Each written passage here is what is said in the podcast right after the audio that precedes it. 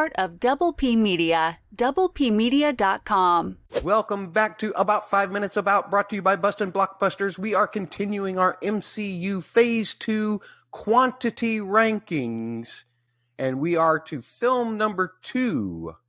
That film, Guardians of the Galaxy, Volume 1. It will probably take me more than 5 minutes to talk about this, but that's why we call these episodes About 5 Minutes About.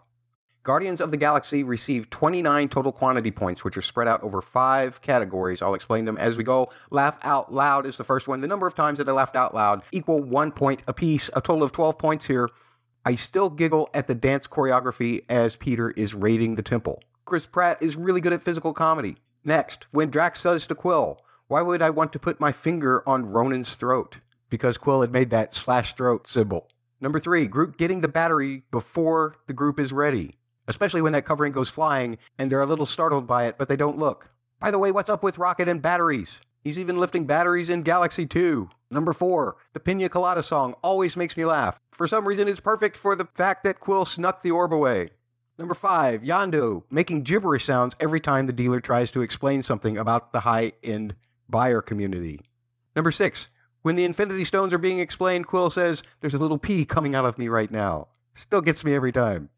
Number seven, after all the sadness of Drax realizing his anger is just covering up his loss, and Groot is telling Rocket that they have to save Quill and Gamora, Rocket kicks the dirt and says, You're making me beat up grass. It was the stupidest joke, but it made me laugh the way it broke up all the tension.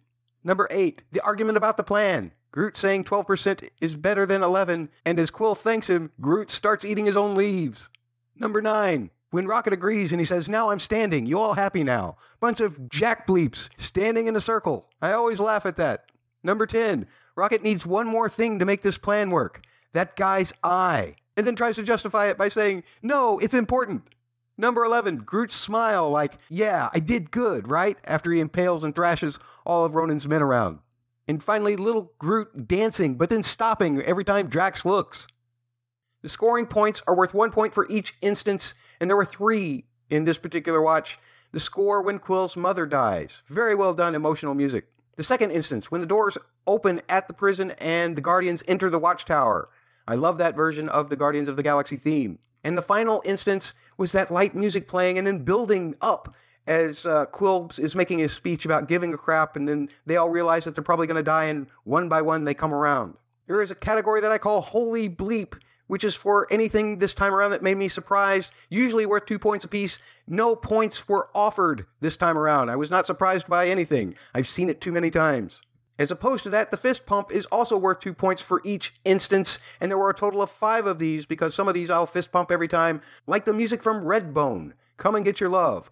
All this music is stuff that is from my childhood or, or stuff that I inherited as a child thanks to good parenting and their good friends and the record collections.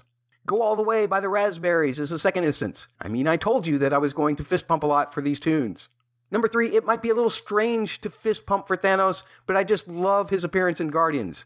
Of course, they really did him up a lot better in Infinity War and Endgame, but he still looks good here, and I've loved Thanos throughout the whole course of this larger story. The fourth fist pump, David Bowie, Moon Age Daydream, as they enter Knowhere.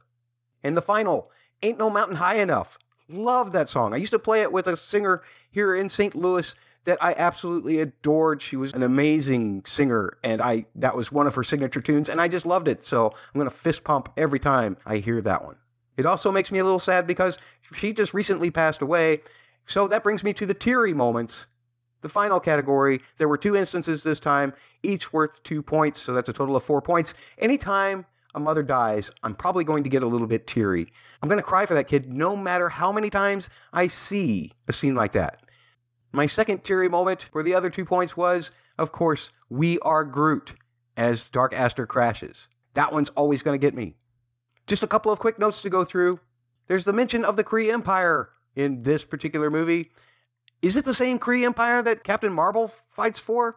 Is it a comic book thing that I'm not aware of? One of the things that I always loved about the introduction of Rocket and Groot was Rocket trash talking kids. I didn't laugh out loud this time, so I didn't get any points, but I still love that.